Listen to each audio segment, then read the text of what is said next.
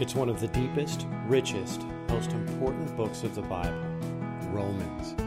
In this message, join Pastor Chris Chadwick and learn more about what the Bible says in the book of Romans. Would you find Romans chapter 5 in our Bible in your Bible? Romans chapter 5 in your Bible and also find Ephesians chapter 2. Romans chapter 5 and Ephesians chapter 2.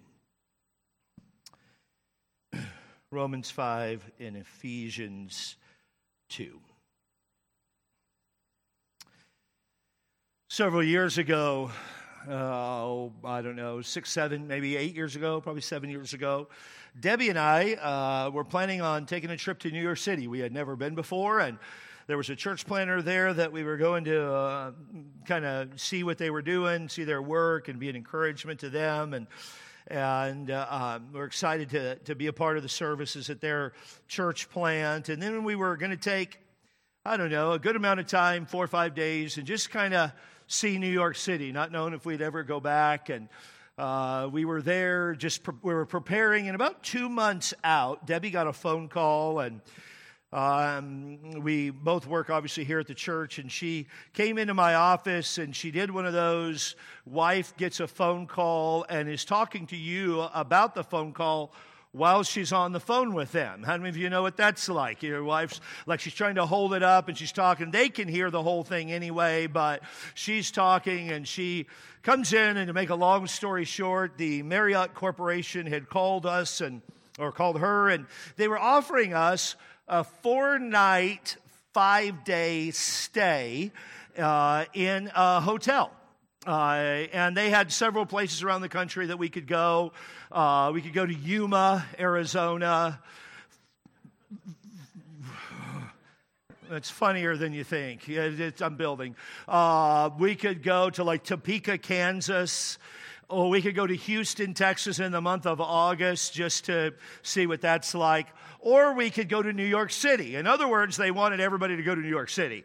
And so the other three places were a bust. And, and so four nights, five days, in New York City. And uh, Debbie's like, and it's free. All we have to do is pay our plane fare there and, and we'll be able to stay there. And she said, do you want to take it? I said, well, what's the catch?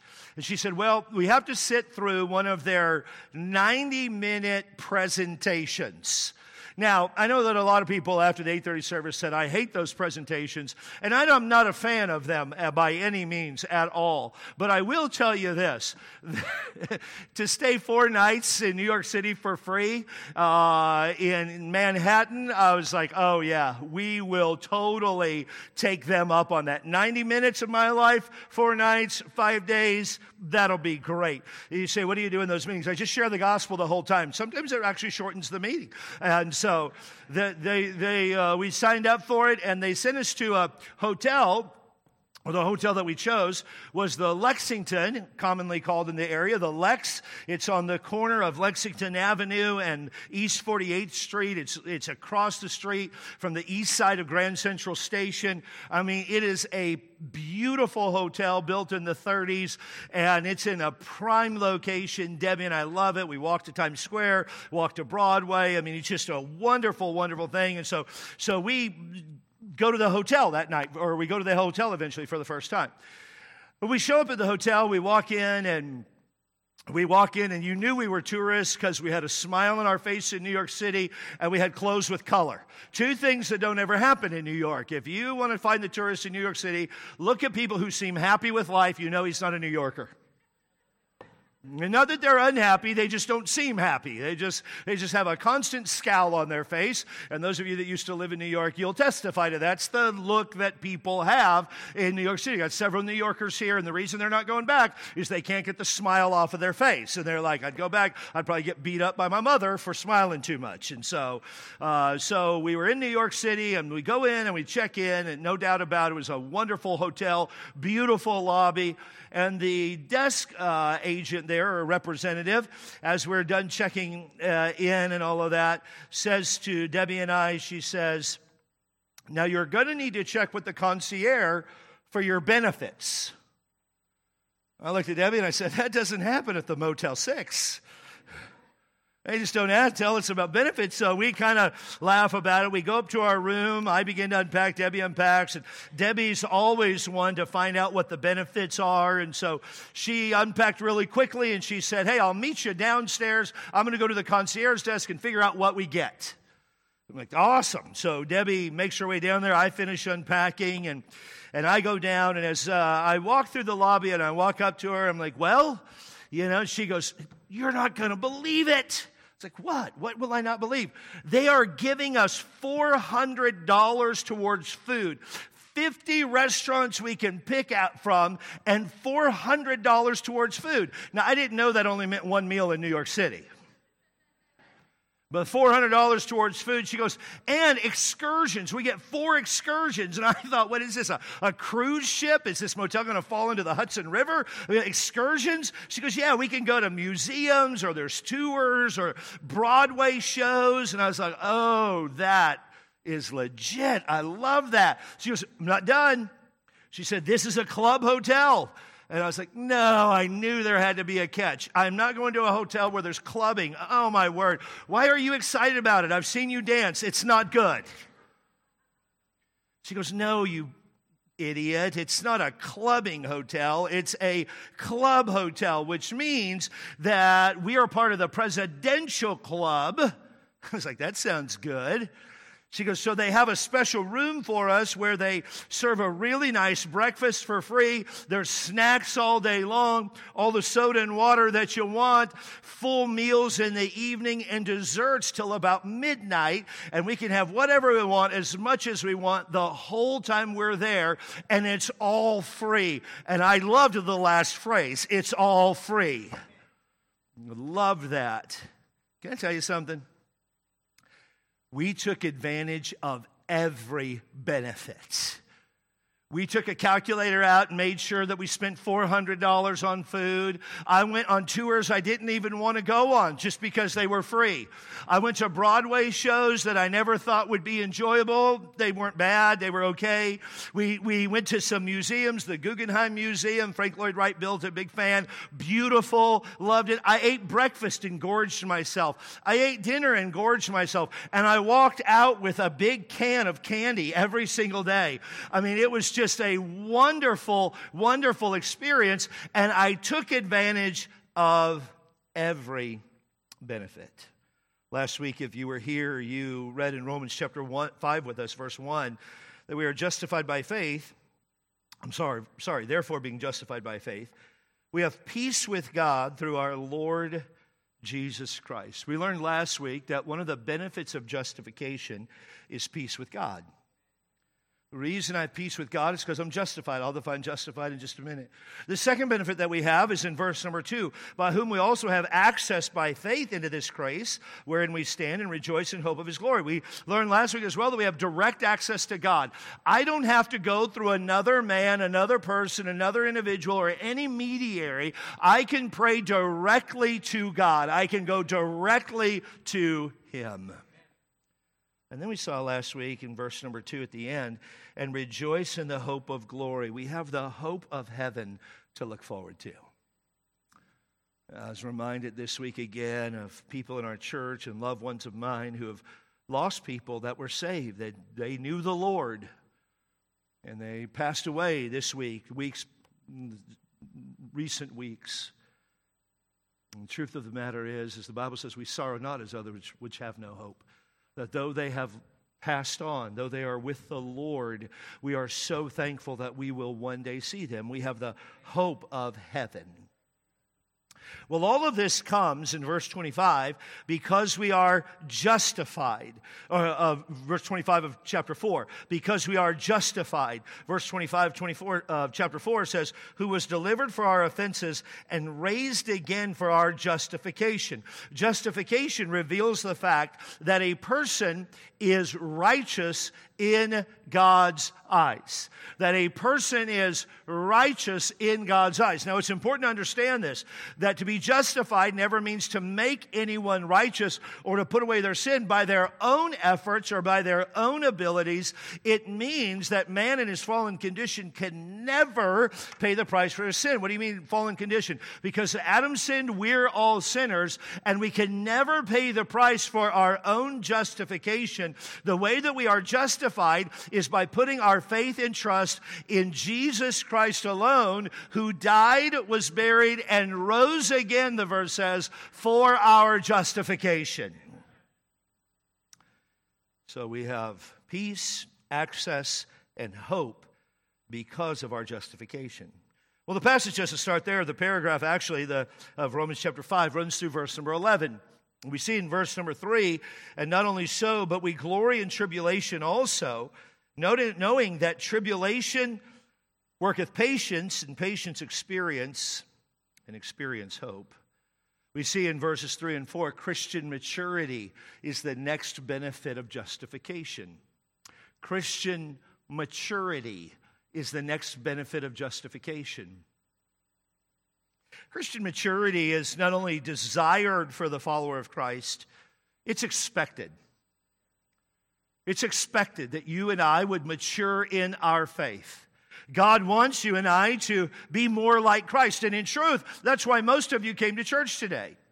You, you want to be more like Christ. You might be at different spots on the, on the walk of faith. You might be at different places on the walk of faith. But our, our prayer is today that you came to worship God and to hear a word of encouragement that will help you and encourage you and draw you closer to Christ and therefore make you Christ like. I mean, good grief. That's, that's why you got up in the rain and you drove here and, and, and you're enjoying, hopefully, uh, a service so that when you leave, you'll be more like Christ Christ than when you came. No doubt there are some who are here just checking things out, and we're thankful that you're here, but as a general rule, most people came to grow in Christian maturity. But have you noticed that maturity doesn't just happen? You ever met an old, immature person? I call it my brother. You ever met an old, immature person? Maturity doesn't just happen. Sometimes people say, because I'm older than you, I'm wiser than you. That's not a guarantee by any stretch of the imagination. Age and maturity are, are not synonymous. And Christian maturity is no different. As a matter of fact, Christian maturity requires work. It's a work that we're thankful for because it brings about Christ's likeness. What's the purpose of this work? There, there are many ways that we can mature, but our text leads us into this uh, idea or the thought here with because it uses these words our text leads us into this idea of tribulation notice verse number three we glory in tribulation also knowing that tribulation worketh patience and patience experience and experience hope the word tribulation means to be pressed by evil affliction distress, or trouble. We glory in that. Come on, Paul, are you serious? Now, Paul is writing people in Rome, and persecution has started a little bit, but it's going to really escalate in the years ahead, in the very near future. It's going to, it's going to escalate in a great way. And Paul is saying, we glory in evil or affliction or distress or trouble, and it's a word that was used to signify the squeezing of olives into olive oil or grapes into grape juice. Obviously, a, a tumultuous time for the olive and the grape. I'm being pressed out. Everything that's inside of me is coming out. That's what this word tribulation means. And so Paul says we glory in tribulation also. Well, why would we do that? What's the point of glorying in tribulation? What's the, what's the point? What's the idea here? Well, we know, verse number three, that, that tribulation does something. There's a production involved behind it. There's, a, there, there's an effect of tribulation if we'll allow it to affect us this way. And tribulation worketh patience or endurance or perseverance. It's as one uh, dictionary put it the ability to hang in there when the going gets tough. The ability to hang in there when the going gets tough. Now, he's talking to believers primarily. And he's saying, believers, you need to understand something that tribulation or the struggle that you're going through, or the loss of that loved one, or the loss of that job, or that child who's walked away from you, or that utter disappointment in your career field, or, or, or whatever the case may be, that the point of tribulation is not simply tribulation. The point of the tribulation, uh, the point of the struggle, the point of the pressing, the point of the, the, the evil, the point of all of that is to bring about patience or endurance or perseverance or the ability to hang in there when the going gets tough. The affliction that we endure today, said one author, is preparation for a greater trial tomorrow. If one fails to endure present affliction, he will cave in when he must face greater trials tomorrow. That's why some affliction today is a good thing. One never knows what may lie ahead, but if he is to endure it, whatever it may be, he must prepare today. When you experience affliction, you have to allow affliction to do its job. Do not flee it. Don't flee it. If it is at work in your life producing endurance, don't run from it. The college that I graduated from had a unique if you will, way of doing classes because they would bring in professors from across the country, pastors across the country to teach and, and to do the instruction. And, and pastors obviously can't be there every Tuesday for an hour or every Thursday for an hour. So they'd bring in specialists, uh, men who were maybe specifically uh, good in a certain area, and they would bring them into our college. And, and we would have these intensive classes where we would have for two weeks one subject for three hours a day. I mean, it was not an easy easy thing to endure and, and all that homework that you could imagine being involved in it. And, and so we would have to go through that. And there was more than a few times my senior year when I'm going through that when I would look out and sometimes because of the nature of that, they would combine freshman and senior classes, which didn't bother us seniors, but it wasn't very fun for the freshmen. And more than a few times the freshmen were, would be overwhelmed and sometimes they were ready to quit. And I would often and others would often walk up to to the freshmen and, and try to give them a word of encouragement to let them know they're going to make it through, to let them know that things are going to be okay. Hey, just endure this. It'll get easier. Follow the program. Here's how you do that. There was, there was some encouragement going on. I know that this feels evil and afflicting and like tribulation, and it is. If you've ever studied the book of Revelation for three hours a day, every day for two weeks at 7.30 in the morning in a cold classroom with a boring teacher, let me tell you, that is the tribulation period period. And and we would talk to them and we would try to give them a word of encouragement. Why? To help them get through it. And by the time you're a senior, it's just no big deal. It's normal. You have made it through. Made it through. Sometimes newer believers or a believer goes through a particularly hard time and they will ask this question. And I think it's a fair question Why are there troubles in this life? There's a rather simple answer. Not easy, but simple. And the simple answer is the reason that we go through struggles in this life is because our full world is filled with trouble. Our world is filled with tribulation. The world that you live in, the world that I live in, is filled with tribulation. Job, the first book that was ever written in the Bible, not uh, Genesis gives the account of creation, but Job was actually penned before Genesis. And Job says in Job 14 1, man that is born of a woman is of few days and full of trouble. Our life's not very long, and our life is often very tumultuous.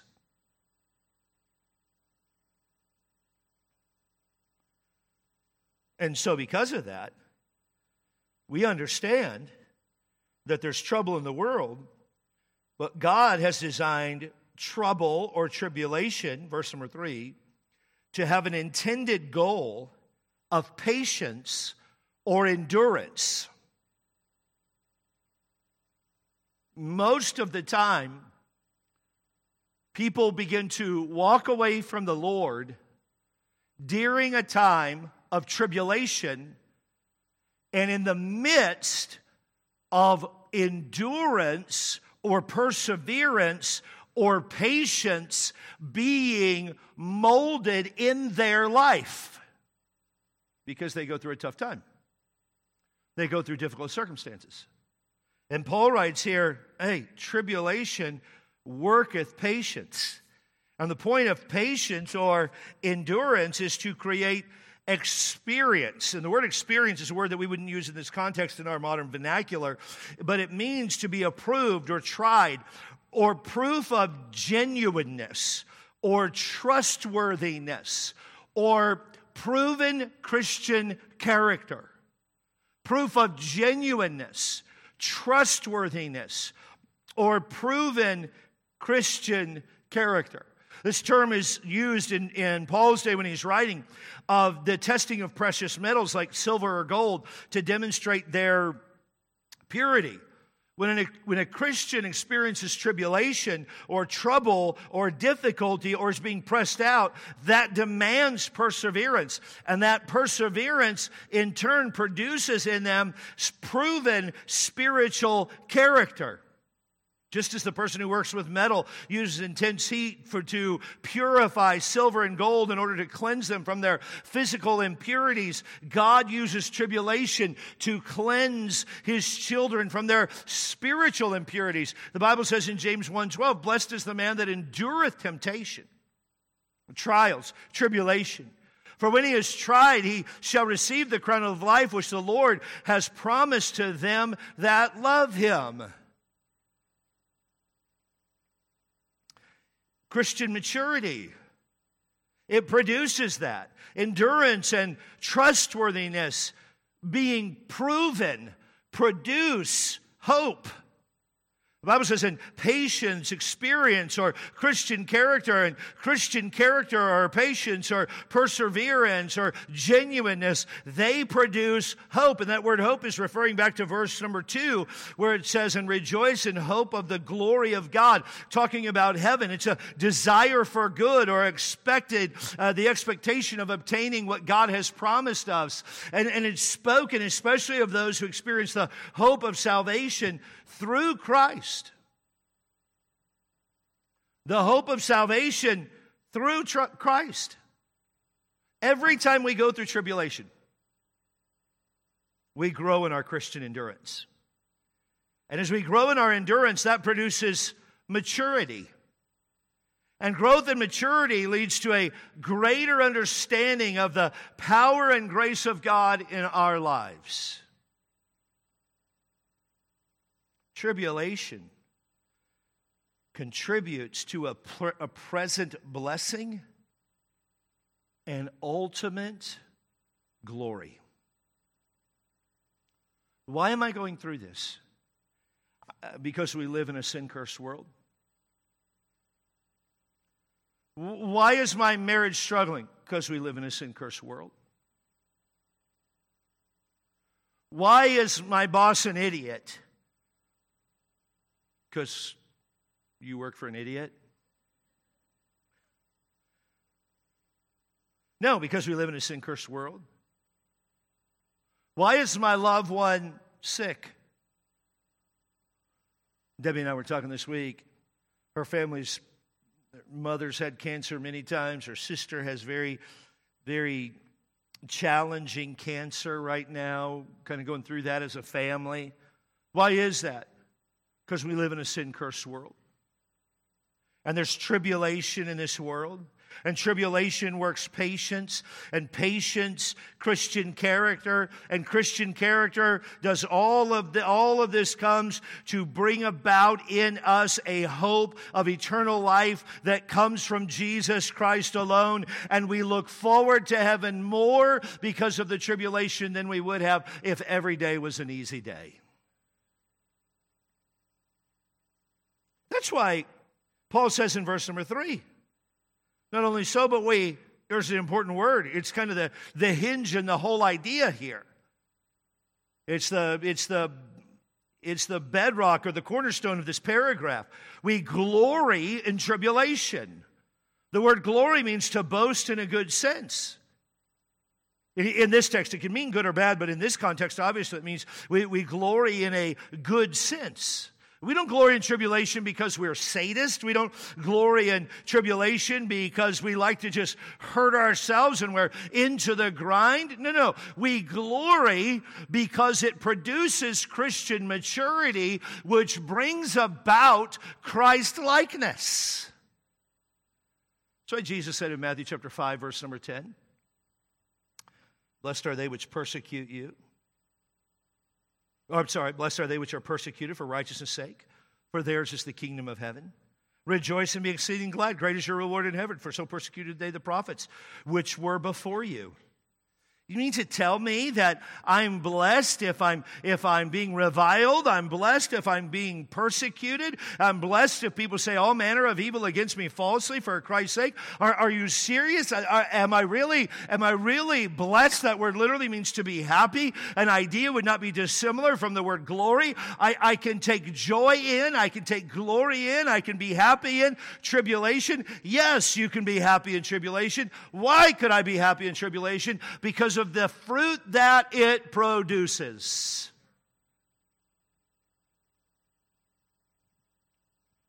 An untested life and an untested faith is a faith that can't be trusted.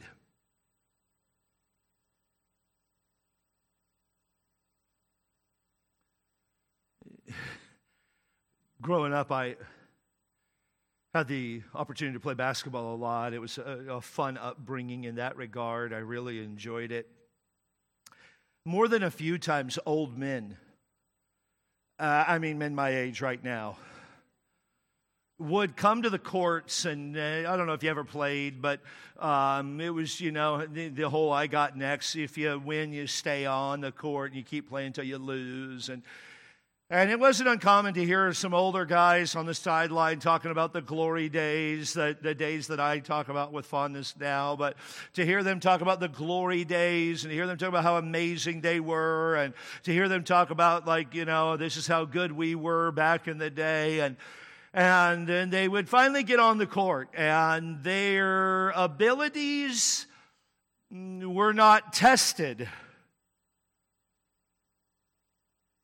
so they shouldn't have been trusted. But because they hadn't tested their abilities, they got on the court. And when we tested their abilities, meaning those of us that were running the court, when we tested their abilities, they were found very, very inferior to those of us who had been playing, and those of us who were younger, and those of us who were just for that stage of life, much more athletic than they were. We had tested ourselves and proven ourselves and knew our abilities, and they did not. Tribulation, and so they were embarrassed. Tribulation for the believer tests us to and helps us to understand where we are at. Faith that is not tested cannot be trusted. So patience, experience, and experience hope. And then we turn over to verse number five, or look at verse number five. And hope, the hope of heaven, makes us not ashamed. That, that just means be ashamed because the expectation has failed. We're, we're not ashamed because the, the hope of eternal life hasn't happened. We're not ashamed because we're not in heaven yet. Well, why are we not ashamed? Because the love of God is shed abroad in our hearts. People have been mocking Christians because Christ hasn't returned for years. Second Peter chapter 3, eh, in verse number 3 says, knowing this first, that there shall come the last days scoffers walking after their own lust, saying, Where is the promise of his coming? For since the fathers fell asleep, all things continue as they were from the beginning. For this they are willingly ignorant of, that by the word of God the heavens were of old, the earth standing out of the water and in the water, where the, by the world that then was, being overflowed with water, perished. But the heavens and the earth, which are now by the same word, are kept in store, reserved unto fire against the day of judgment and perdition of ungodly men. But beloved, Be not ignorant of this one thing, that one day is with the Lord as a thousand years, and a thousand years as a day. The Lord is not slack concerning his promises, as some men count slackness, but is long suffering to us who are not willing that any should perish, but that all should come to repentance. People say all the time, when is the Lord going to return, and why hasn't he already returned? Well, he's not returned because he's long suffering, desiring that you would come to Christ. The day will come as a thief in the night, verse number 10 in which the heavens will pass away with a great noise, and the elements melt with a fervent heat. The earth also and the works that are therein shall be burned up. Seeing that all these things shall be dissolved, what manner of persons ought ye to be in holy conversation or holy manner of life and godliness? We're looking for and hastening unto the coming of the day of God, wherein the heavens being on fire shall be dissolved, and the elements shall melt with a fervent heat. Nevertheless, we, according to his promise, look for new heavens and a new earth where in dwelleth righteousness. Here's what Peter is saying. Don't be ashamed. The Lord is going to return. It's what Paul is saying. Don't be ashamed. The Lord is going to return. I guarantee you he's going to return. I promise you he's going to return. If you're not saved, get saved. The Lord is coming back and he's coming back soon and he's coming back quickly. We're in the last days. That's all that he's saying. Well, how could I know that with such certainty? Verse number five. And our next point and our next benefit the love of God is shed abroad in our hearts. Why do I have this hope? Because the love of God is shed abroad in our hearts. The Christian hope does not fail. The word shed abroad means to be poured out, to be given generously. The love of God is literally poured out by God, it's given generously to us. I think sometimes if you've been a believer for very long, it's easy to lose sight of the love of God. We kind of get used to it. Sometimes we have to be reminded of His love as we go through a trial or a tribulation. Sometimes the Holy Spirit just comforts us in amazing ways through it. I often find myself at times struggling to remember the love of God, and God will bring a new believer into my life that will, and this happened a couple of times in the last few weeks, that would just say things in the course of conversation like, Pastor, before I got saved, I was always anxious. I was so nervous. I had no peace in my life. My life was just consistently in turmoil. And then they'll say something like this. And the moment I got saved, somebody said these exact words to me last week. It's like the love of God just overflowed my soul. And I thought, yep, that's how it is. That's how it is. You say, What'd you do? I just kind of thought about it and I walked away. I mean, we had a few words of parting and encouragement, but I, I walked away and I began to think to myself, That's how it should be for me. The love of God. I should remember that day, June 16, 1983, uh, when I got saved as a 10 year old kid in Port Orchard, Washington. I'll never forget that moment, not, not for a single day, but sometimes I forget about it and I, I, get lo- I lose sight of the fact that the love of God is shed abroad in our hearts by the Holy Ghost, which is given given unto us. Well, how's the love of God in my heart? By the Holy Ghost of God. The moment I got saved, Ephesians chapter 1, verse number 13, the moment I got saved, the Holy Spirit of God took up residence in my life and I was sealed. That means set apart or distinct. I was sealed by the Holy Spirit of promise, which is the earnest of our inheritance until the redemption of the purchased possession unto the praise of his glory. Or in other words, the Holy Spirit lives inside the believer and will live inside the believer until God either takes the believer home or until he returns. His love is shed abroad in our hearts. What a great benefit. Don't we live in a hateful world? Don't we live in a hate filled world? It's like at every turn. And I'm thankful for great people, and I love people, and I love hanging out with folks, and I love visiting with people. But it just seems like at every turn, it doesn't matter what news station you turn on, there's one more example of hatred, one more example of, of people despising one another, one more example of violence, one more example of theft. I, I'm so thankful that in, in a sin cursed world, the love of God is shed abroad in our hearts. I'm so thankful. We see in verse number nine not only the love of God in our hearts, but we see, verse number nine, much more being now justified by his blood, we shall be saved from wrath through him. We're, we're saved from the wrath to come. We are saved from the wrath to come. The word wrath here in verse number nine means divine judgment to be inflicted on the wicked. We are saved from wrath through him. Paul argues from the lesser to the greater, and here's the idea. If God saved us, verse number eight, when we were his enemies, he surely will not abandon us when we are his children. And there is a wrath to come. I, I, I, understand people mock it, they make fun of it, they ridicule it. I, I, get all of that, but let me, on the authority of the Word of God, say there is a wrath to come. And it's not just one verse that talks about it. 1 Thessalonians chapter 1, verse number 9 says, For they themselves show us what mannering of enter in we had unto you, how that we how that ye turned to God from idols to serve the living and true God, and to wait for his Son from heaven, whom he raised from the dead, even Jesus, which delivered us from the wrath to come. The church at Thessalonica thought that, uh, that First Thessalonians was written to, they thought that, that the rapture had already happened. They thought that they were living in a time of tribulation. And Paul is telling them, no, the, the days that you live in are dark, but understand there is a greater wrath to come. 1 Thessalonians chapter 5 verse number 8 says but let us who are of the day be sober putting on the breastplate of faith and love for an helmet of salva- of hope of salvation. For God hath not appointed us to wrath but to obtain salvation by our Lord Jesus Christ who died for us that whether we wake or sleep we should live together with him. God hath appointed us hath not appointed us to wrath but to obtain salvation from the Lord Verse number 10, Paul says this If we then, which were enemies, were reconciled to, we were reconciled to God by the death of his Son, much more being reconciled, we shall be saved by his life.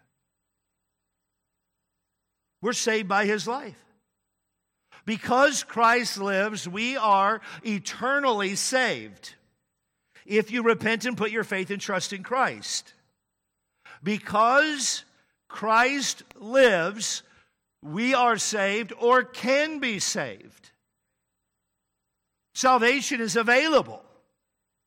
It's available to you, it's available to me. Salvation from what? From the wrath to come. If you're here and you don't know Christ, can I tell you that you will endure the wrath to come, and then there'll be an eternal wrath to come if you reject Christ. But if you will repent and trust Christ as your Savior, He promises in His Word that He will save you. So it says, I'm not willing that any should perish, but that all should come to repentance. God wants you to be saved. And, and, salvation from the wrath to come. You say, Are you trying to scare me into heaven? I'm not trying to scare you into heaven. I'm not trying to scare anybody. I'm just letting you know what's to come based on the authority of the scripture. I do a great disservice if I was at your house and I knew that people were about to break in and cause great harm and violence to you and your family, if I walked in your house and acted like everything was normal and I didn't say anything,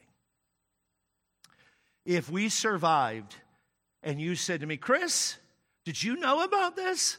Oh, I knew, but I didn't want to be negative. I just, I just was hoping it wouldn't happen you wouldn't trust me, and you shouldn't trust me.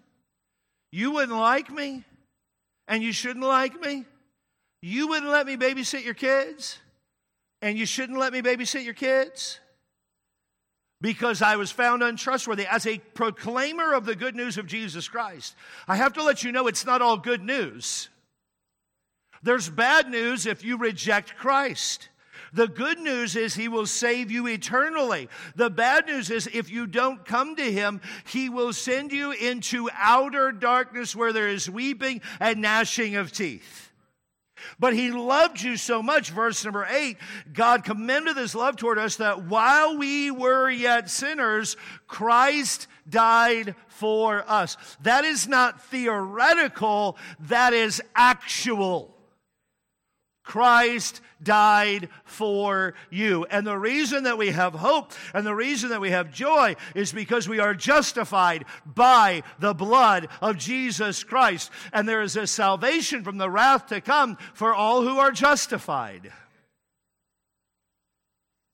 And then notice finally in verse 10 and 11 for if when we were enemies, we were reconciled to God by the death of his Son, much more being reconciled, we shall be saved by his life.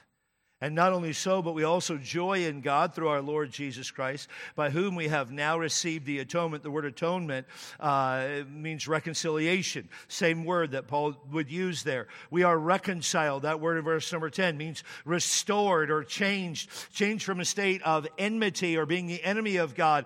Uh, changed from being at enmity to being a friend.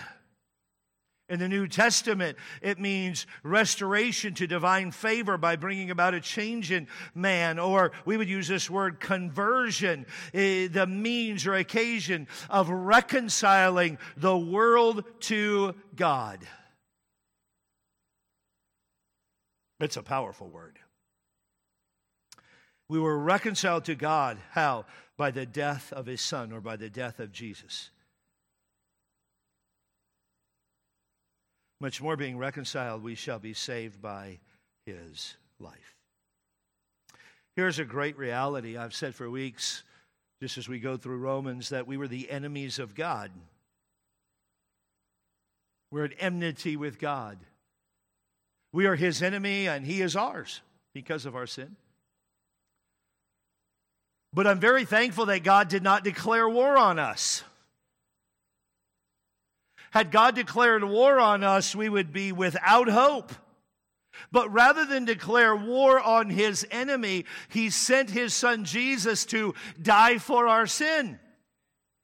That's why, verse number 11, we have peace with God and, and, and, we joy in God through Christ, by whom we've received the atonement or received the reconciliation. We were his enemies, but we're reconciled by the death of Christ to God, and that's how we receive the atonement. And what a great benefit it is. Ephesians chapter 2, verse number 11, I ask you to find that. The Bible says in Ephesians 2:11, "Wherefore remember that ye being in time past Gentiles in the flesh, who are called uncircumcision by that which is called circumcision in the flesh made by hands, that at that time we were without you were without Christ, being aliens from the commonwealth of Israel and strangers from the covenant of promise, having no hope and without God in this world." Think of that phrase, no hope having no hope. Oh, I tell you, I'm thankful for the hope that I have in Jesus Christ. I'm thankful for the hope that you have in Jesus Christ. And Paul is talking about people who were without God. They had no hope. They were without God in this world. But now in Christ Jesus, ye who sometimes were far off are made nigh by the blood of Christ.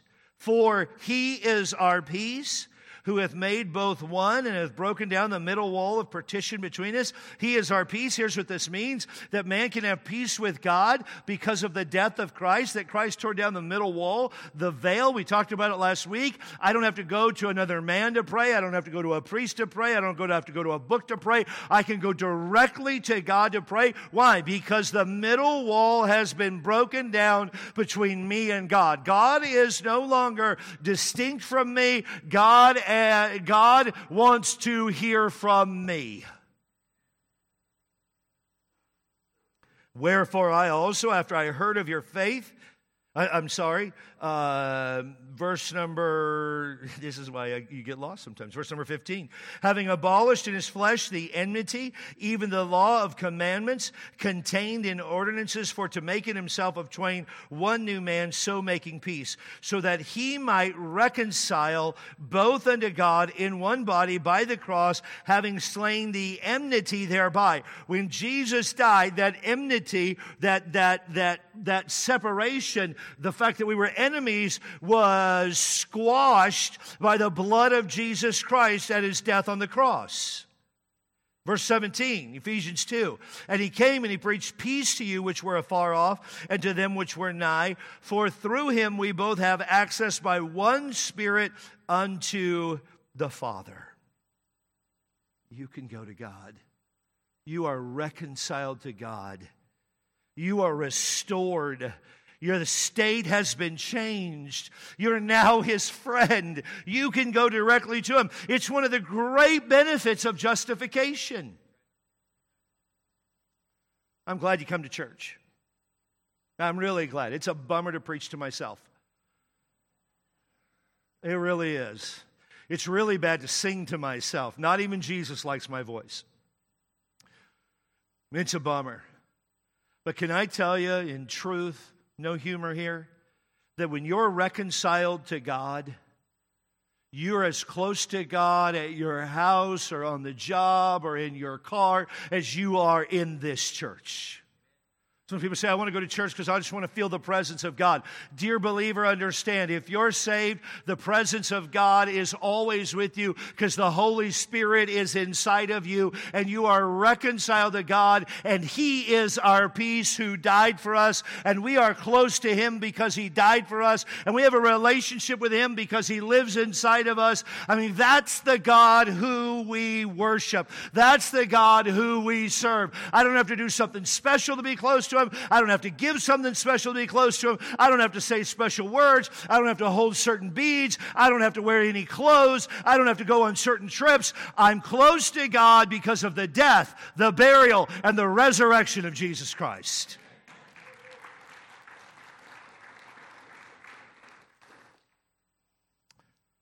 Here's the question Are you taking advantage of those benefits?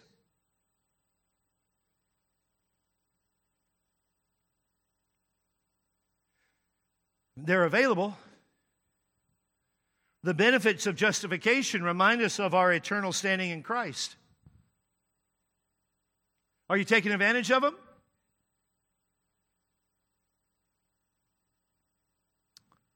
Are you enjoying the peace that comes from God? Are you enjoying a restored relationship with Him? Are you enjoying direct access to Him or the hope of heaven? Are you growing as a Christian in Christian maturity? Does the love of God, are you enjoying it spread abroad in your hearts? Are you being reminded as we sing songs like we did today, Christ is mine forevermore? Does, does that cause the love of God to spring up in your heart? Are you excited that you're saved from the wrath to come? Do you enjoy the reality that you're reconciled to God? You should. It's available to you. You're not a weaker Christian because you enjoy the benefits. You're a worse Christian if you don't enjoy the benefits. God didn't give us the benefits for us to ignore to try to prove how strong we were. No, no, when we are weak, He is seen as strong. During college, I worked at Enterprise Rent a Car. And our motto, at least back then, I don't know what it is today, but our motto back then at Enterprise was, We'll pick you up. Some of you may have rented from Enterprise back in the day. They were the biggest rental car sales folks in the world. I mean, they would, it was a grind to rent a car from Enterprise because they wanted to force that insurance on you. Boy, I mean, that was the whole job. You got to buy the collision damage waiver, the loss damage waiver, the pet damage waiver, the mother in law loss. I mean, we had more waivers and insurances than you could imagine. I mean, and, and they got paid. You got paid based on the sales. Well, I was a part time employee. I was going to college, and so part timers, though I had been in the rental car industry for years. Uh, really, that's what I worked my whole way through college, but I'd never worked at Enterprise. And uh, so I wasn't allowed to be a salesman for him or to work the desk. I had to wash the cars, and I was the one, me and the other part timers, we were the ones that would pick you up. That was our job. We'll pick you up. Well, because I had more experience in customer service than some of the other guys did. I was often assigned the task of, of greeting people at the front when they would pull in and kind of bringing them in and kind of showing them where they go. We worked, I worked up in Ontario at the Ontario airport, and we were the busiest uh, enterprise location in the nation at the time. And so my job was to greet people. It was not uncommon for me to see people in cabs pull up and get out and come in. And as they would come in, uh, we would strike up a conversation, and, and I would say something like this uh, You know, we would have picked you up. And they're like, Really? I'm like, Yes, it's in our name Enterprise. We'll pick you up. So if you live within like a three mile radius or you're at the airport, we'll pick you up for free. And then people would always respond like this. I mean, probably 100% of the time, this was their response. Well, I just didn't want to bother anyone. And I would look at them and I would say this It's my job. And if you don't use me, they fire me. So please keep a starving college student employed. Call and we'll pick you up. And they would call and they would normally talk about it and we would uh, make a customer out of them and we would start picking them up. They would then start taking advantage of the benefits. I wonder how many Christians think they're doing God a favor by not taking advantage of the benefits that He offers. He's given those benefits to glorify Himself.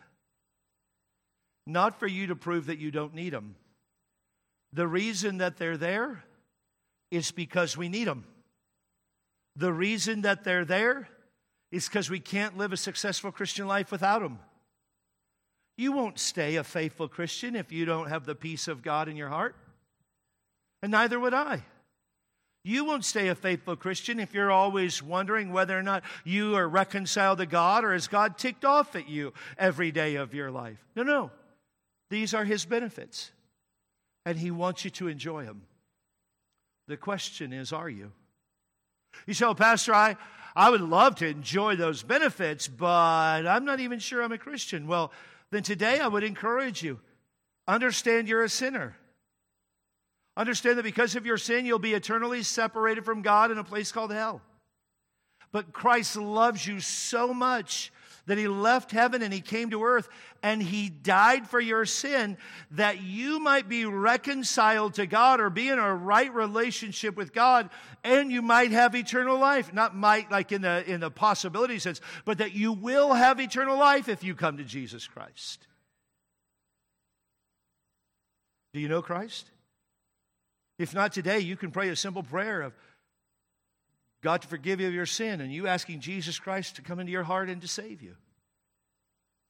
There's no special magic prayer words. Somebody said to me one time, What's the Baptist prayer for salvation? There isn't one. The prayer of salvation is a prayer of repentance. I'm sorry that I've sinned against you, and faith, I trust in you for eternal life. There's no magic words. God knows the cry of your heart. And if you're here today and you don't know Jesus Christ as your personal Savior, ask Him to save you today. He'll save you from the wrath to come. And if you're a believer here today who's struggling and, and you're, you're, you're in turmoil today, understand maybe God's doing a work in you to mature you, but why don't you spend some time thinking about what God is doing in your life and, and ask yourself the question are you taking advantage of the benefits that God has given you? And if not, today determined, determined to do just that. Thank you for listening. Hear more messages today at canyonridgebaptist.com. If you're in the San Diego area, please join us for a service. We meet on Sundays at 8:30 a.m., 10:30 a.m., and 5 o'clock p.m. Pacific Time.